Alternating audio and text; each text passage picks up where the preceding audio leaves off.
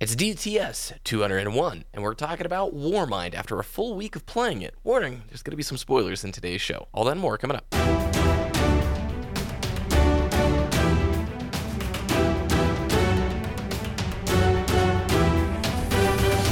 You're listening to Destiny the Show.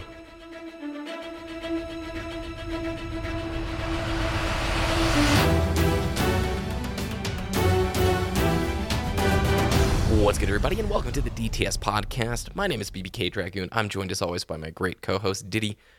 What a week, dude! What a week! We got to play new Destiny stuff for the first time in a long time. How was your week?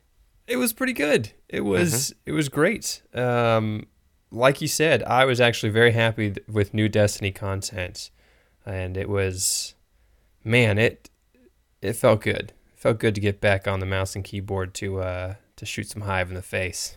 It Some was snow really thrall cool. in the Some face. snow thrall. That's right. Actually, the thrall continue. Well, excuse me, the hive in general continue to be my favorite race in Destiny 2. They just look so stinking crispy and good. Mm-hmm.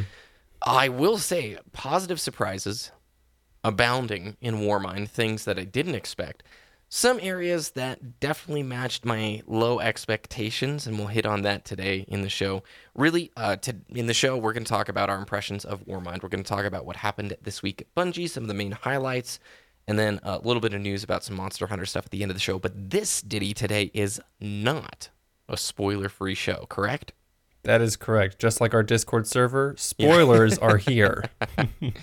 All righty. Well, I would say we just don't waste time and we dive right into the Warmind stuff. Let's hit the news. Let's go.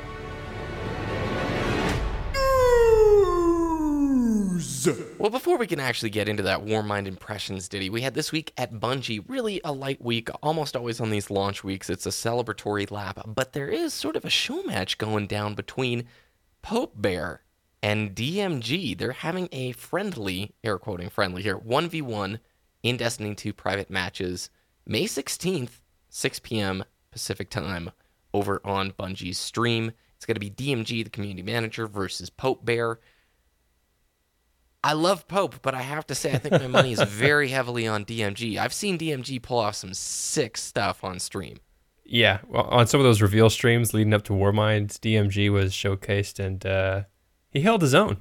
He is Absolutely. committed to the cause. Totally.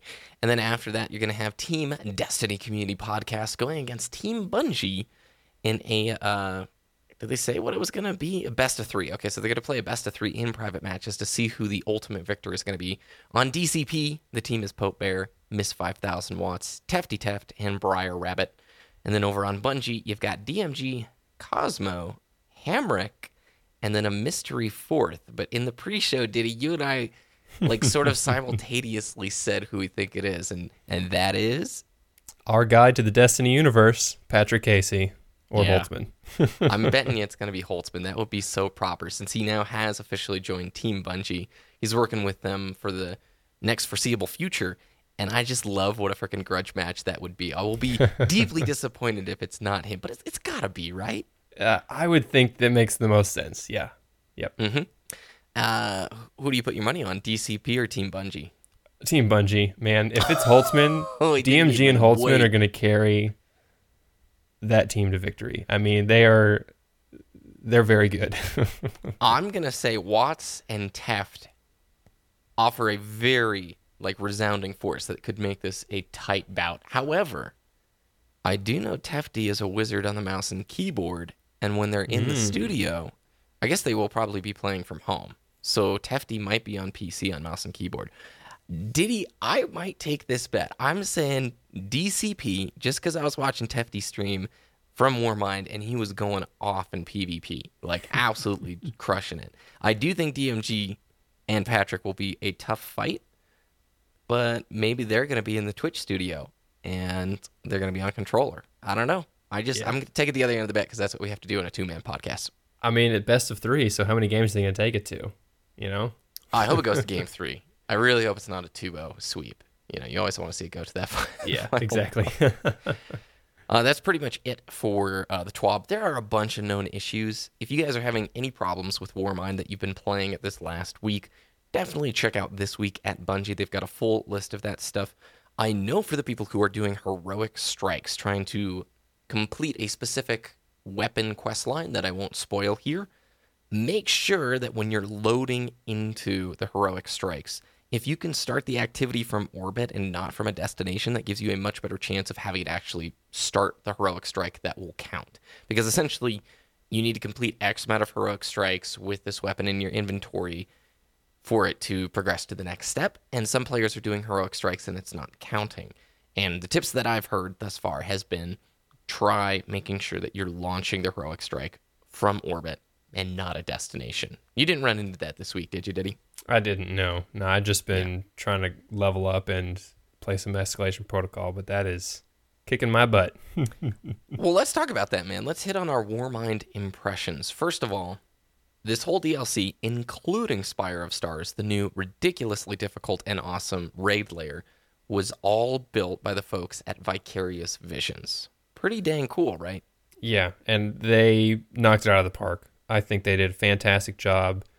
Even though, even if you know, with Bungie's guidance, handing them the Destiny playbook and said, "Hey, go make this," they absolutely killed it. Yeah, I really have to say too. The quality of gameplay in Warmind from the strikes that I've gotten to play, the two new strikes, are just awesome.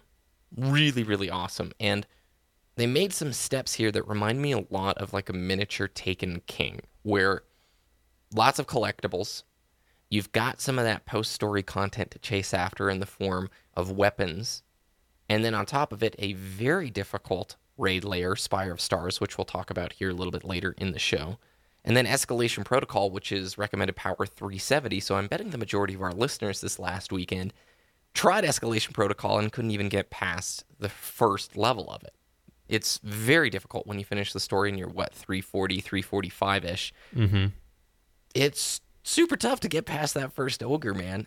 I i don't know. It's i do believe that activision is grooming actively vicarious visions to play a much more pivotal role in destiny content creation akin to a call of duty development cycle. It might not look the same as here's three years alternating kind of a thing but normally like when game companies hire places like Certain Affinity, right? Certain Affinity will build maps or multiplayer components of games all the time for lots of different studios. They're sort of like the um, ghost writers, or you know, they just help complete these large work tasks. But you don't normally see them getting huge play in the press. Whereas Vicarious Visions gotten to see a lot of their name dropped on Twitter. When you look at the ArtStation pieces that their artists have been creating, it says Bungie and Vicarious Visions next to it with the Destiny 2 logo. And beyond that, the Vicarious Vision people, I think, obviously played Destiny 1 during some of its high times, evident by look at the ARG, that ARG puzzle we'll talk about here yes. as well. Like, real world puzzle that is super stinking cool that gave the you know the secret community something to unlock, right? Yeah, absolutely. That I can't wait to talk about that in just a second after our impressions, but it's it's pretty neat. So, story wise, I I was not surprised. Let's put it to you that way. I would say yes. the length is completely on par with Curse of Osiris. It's unfortunate, like what is it, five missions in total, two of which are the strikes. Mm-hmm. Then one of them, which was like a hidden sector. So you really only had two of these original missions, and it definitely felt like the pacing was very odd. However, the final cutscene, Diddy, to their credit, Rasputin is the first character in Destiny 2 that I think has completely lived up to the hype in my mind when he first starts talking to you and it's like Rasputin, like it was chills. It was like, okay, this, this is a freaking sweet character. And did he? They did not violate the thing that you dislike the most, where they wrap up the entire narrative of a character in a single two-hour storyline. It really wasn't a Rasputin-based storyline, granted, but I have to admit, I'm desperately uh, thankful that Vicarious Visions did not wrap up the whole Rasputin storyline in about two hours. You know what I mean? This just sort of yeah. opened the the worm, the can of worms of this. Uh, a can of worms? Uh, is that a pun? Oh, on... it was intentional, completely intentional. That's why I, I paused. uh, so yeah, like you said, I'm I'm very pleased that Rasputin has persisted after this expansion. Right, he's still there. We still don't know a lot about him. I certainly would have liked to learn more about Yeah. Rasputin, Yeah. um, as opposed to hey, let's go talk to Rasputin. Oh, but wait, let's do some hive killing, uh, and then hey, there's Rasputin at the end. Okay, uh, yeah, uh, sure, let's do it that. Like you said, it's very choppy. However, Rasputin's still a mystery. Yes, thank you. And by the way, all those Rasputin voice lines, someone pulled audio clips of it, so you can put it as your ringtone or text message tone or email tone. So uh, if you if you really want to freak out some of your coworkers or some of your classmates, uh, change your your message tones to these voice lines, and so your phone just goes off and just screaming Russian at everybody. It's pretty funny. It was uh, a cool moment. I had to laugh because when you first open the door up to the Warmind and it's literally Zavala standing there, surprise! Like, I half expected Zavala to start dropping the memes. Speaking of which, Zavala has become a straight up meme. I can't look at him seriously anymore at all. you know what I mean? Whether we wanted it or not, we've stepped into war with the cabal on Mars. Dude, they did a Zavala trumpet boy meme using that audio. Oh it's gosh. incredible. That is awesome. Okay, but I know some of the lore people were very upset at how rapidly like Zol and Nokris were handled, and certain Yeah. elements there, like when uh, Nokris sucks the the stuff from you, and it's all of like three seconds, then you're back on your feet. Mute Guardian says nothing. So I know some of the lore guys are gutted at how quickly and hastily some of these characters were intertwined. But me myself, not being a lore guy, was just very happy that it wasn't like Osiris, where it's like, "Thank you, Guardian. I'm leaving now forever." And you're like, Peace "Wait, out." you were a big deal, and that was not suffice for a character of your gravitas, my dude." To be fair, Osiris said he's in the Infinite Forest if we ever need him again. Just come But- back and do the but then he DLC just- once more to find me. Yeah, exactly.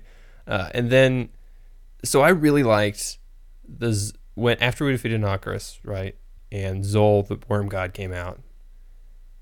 I really liked that cutscene in between those two fights. That was, I got really excited at the potential that that cutscene was about to provide Yeah, and then I just went to defeat the worm god in the next mission, which was really disappointing. But like that's the kind of feel I want. I'm like, oh my god, this worm god just appeared and I'm dying, or I'm disappearing into nothing. So yeah, let's do more of that, please, because that is awesome. I like that a lot. Hellaspace in the new zone is infinitely better than Curse of Osiris. Okay. See, did you get? Did you? I'm 'cause it's trying. I'm trying. I paused Yep. again. Yep, got it. No, but for real, Hellas Basin is amazing. Like I actually really do enjoy that location. It, it feels more akin to a quality zone in D2. I would love more public events. I would love like tons of new public events. More escalation protocol. And protocol is pretty awesome, but I think I've not had enough time with protocol because I'm at like 349. So unless I have a boatload of other people around, it just stomps me. And even if I do have enough people around, it just stomps me. so it was a great zone though visually for me. I thought it was awesome. What about you? I thought it was really great. It was not as disappointing as Mercury was, so I Yes. think that's a plus. Two tokens and a blue baby. Yep, exactly. Um, I think escalation protocol is great. I think every destination should have it. Oh, that's super smart. However impractical that may be in terms of the lore, but I think that was super great because it was. Do you remember in Destiny One? Um, what's the the space in the Cosmodrome? Um, dang, I can't remember. Um, I forget what it's called, but it's where a warsat would come in, and then the Fallen and the Hive could move against each other. Mm-hmm. Yeah, and it you're was talking about. yeah. So it's over there, right? It's It's right by the loot cave. Yes, yes, that that space. I, I Yeah. really forget the, the name of the sector, but anyways, it felt like Escalation Protocol is a warsat public event happening in that location, and and the enemies moving against one another. It's mm-hmm. like they took that idea and made it a game mode in a patrol space, and yeah, it's not horde mode, but It's really challenging. It's an end game activity, and I wish it match made faster and better, so I could Well- actually get some people together to to actually complete it because I have a lot of fun doing it, even though I just I never win because it's so challenging. But that's a good thing. I like the challenge there. Yeah, I think we need to hit on that though. It should be match made. I, there doesn't seem to be a very great reason why it is not match made for me, even if they want to keep it on the public space. And I know technically this is probably very difficult, but if you're not going to match make it from orbit, create a mechanic like rally to the flag, except rally to the flag will pull in all the other people who have just ticked a little flag that said I'm ready to do escalation protocol because we can't load into patrol spaces with 9 people. That would be awesome. I wish we could do that. Or even six, you know? Mm-hmm. and this activity is hard.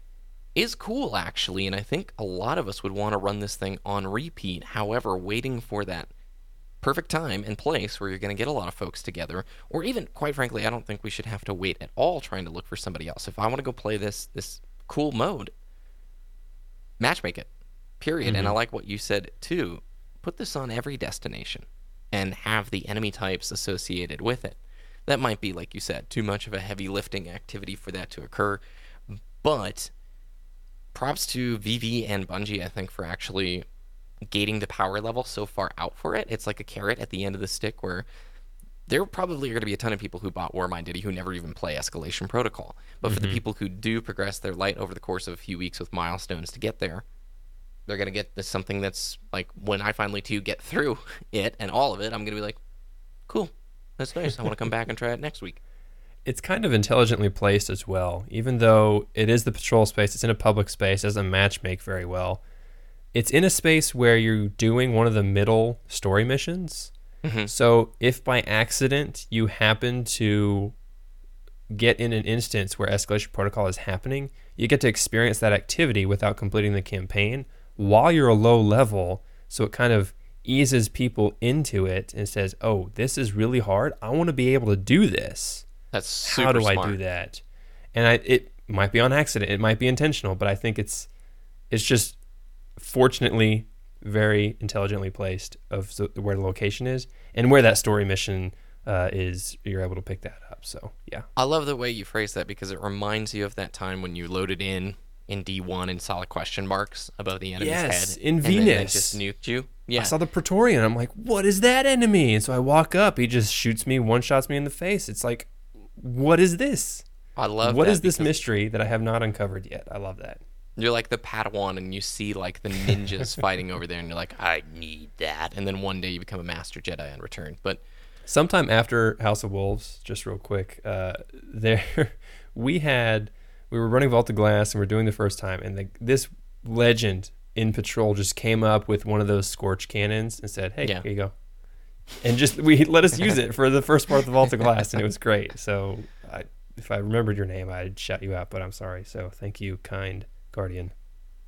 the collectibles are cool. They offer some post game reasons to continue playing. The weapons to go after are pretty cool also. I think it's a much improved idea upon the Curse of Osiris. Hey, just go grind to get these materials kind of thing. Mm-hmm.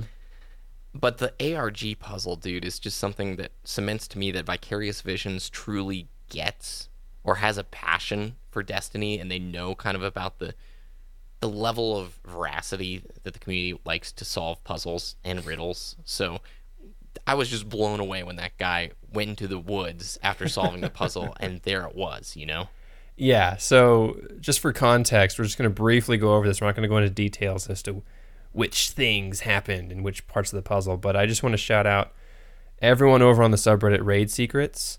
Um, they it's a community dedicated to finding secrets within Destiny and solving them. And I'm not going to be able to name everyone involved with solving this, but I'm just going to list off a few of them here uh, who have been cited as uh, references for uh, puzzle pieces. Uh, Jeremy Witten, Patty Tibow, Chiller, D. Shostabrovich, R. R. Paul V, certain persono, personi, personio, there we go, uh, Sergeant Slash, Happy Horatio, Hovano, the Lolris, and Randomizer.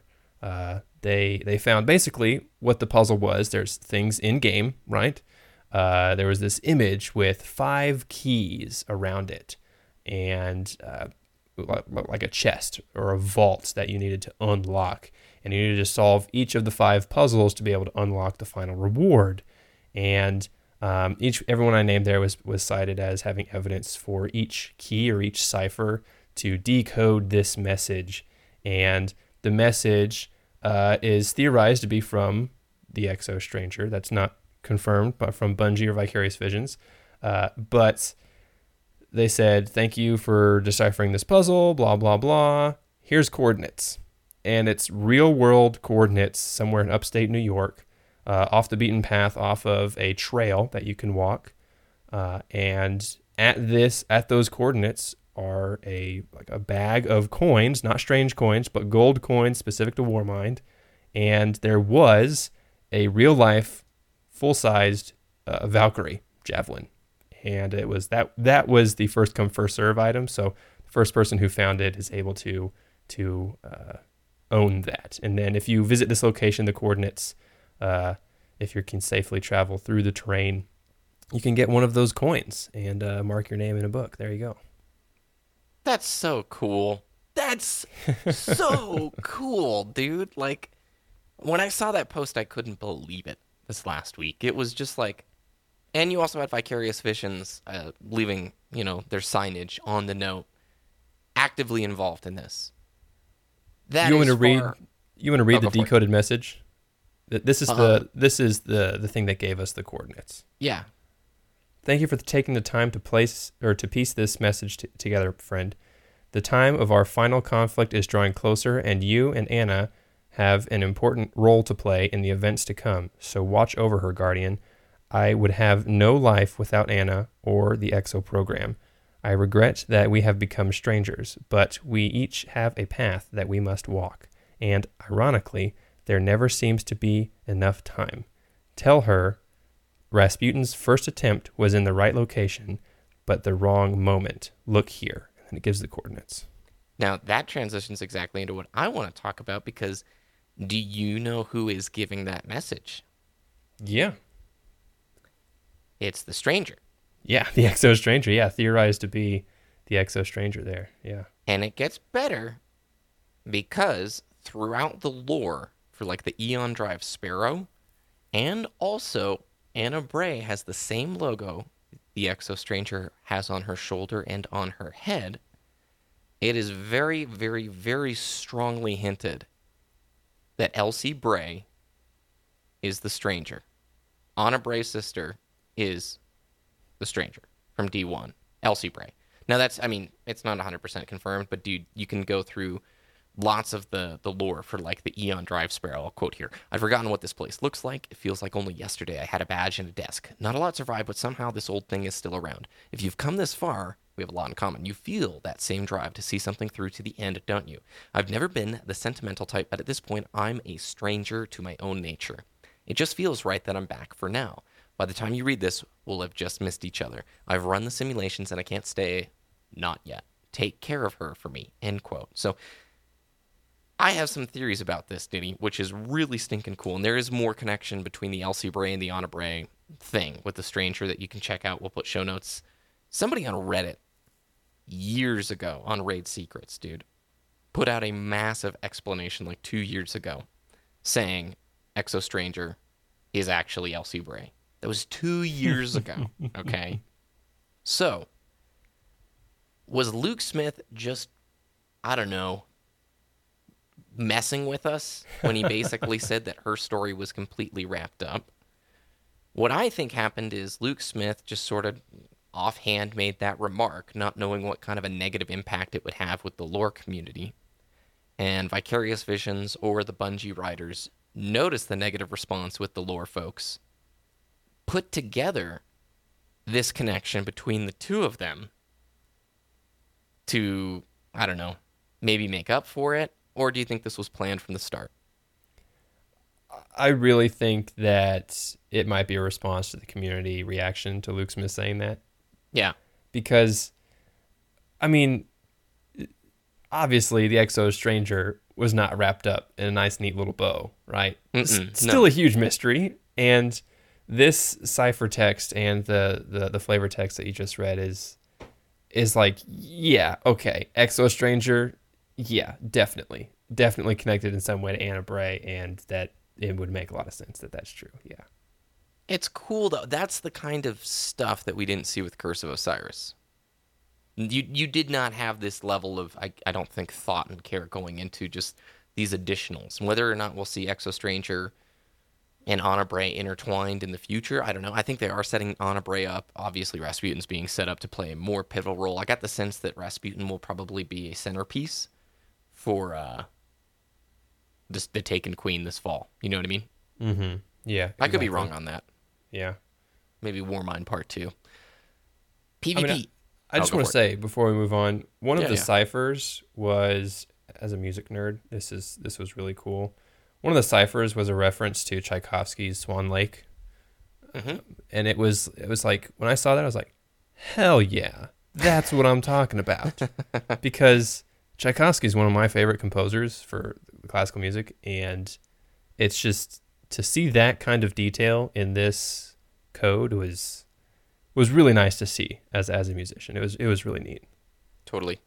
All right, for the PvP side of things, I played a handful of quick play stuff. I didn't actually dive into the competitive side of things. So I'm not going to be able to give you guys detailed feedback or impressions on the glory side of the ranking system. Unless I put in, I don't know, 30 to 50 matches, I don't think I'll be able to give a detailed, like, this is what I like about glory and this is what I dislike about glory. But on the Valor side of things, I think it adds a nice missing part of the puzzle that Destiny has needed that definitely rewards and it makes it feel more worthwhile to be out there playing quick play. Overall, I think Warmind, if you liked elements of Destiny 2, I'm not saying if you liked it as a whole, I'm saying if there were elements that you liked in Destiny 2 and you still have an affinity for the series, it is far and away light years better than Curse of Osiris. Vicarious Visions put in definite care. However, Bungie did give them the playbook on this. There are shortcomings left, right, and center when it comes to the structure of how these DLCs are made. But if you align with those, you know, notions that I said before, it's probably worthwhile to pick up. And that's for the player who has friends to play with. Friends to play with. Just solo experience, I'd have a hard time selling it to you. But for the people who've already been burned out on Destiny, I think you're still waiting for the fall before I can mm-hmm. say shell out twenty bucks for something like this. What do you What do you think? Yeah, I think I think you hit the nail on the head. Fall is where it's going to be at, and yeah, we'll see you there. This is the first noticeable tone shift so far, though. This is the first time where it feels like, oh, these are yeah okay. This feels different than the micro steps we were taking. This feels more akin to, like I said, a miniature Taken King. Take that lightly, guys. I'm just saying it had collectibles, okay? but you know what I mean, Diddy? It feels like this. There was something different about this. Yeah, there was uh, a great analogy posted by Skill Up uh, about Warmind, uh, about how there's this massive ship that took five miles to stop and two miles to turn. And that I think that was like the most accurate analogy to the Destiny 2 train or ship that I've ever heard. It was it was great. You guys should check it out. Yeah, Yeah. like we've got so much momentum. It's it's going in one direction. We're we're trying to make the changes. You can kind of tell, but fall is going to be where it's at. We didn't mention this, but before we wrap up, Spire of Stars, ultra difficult.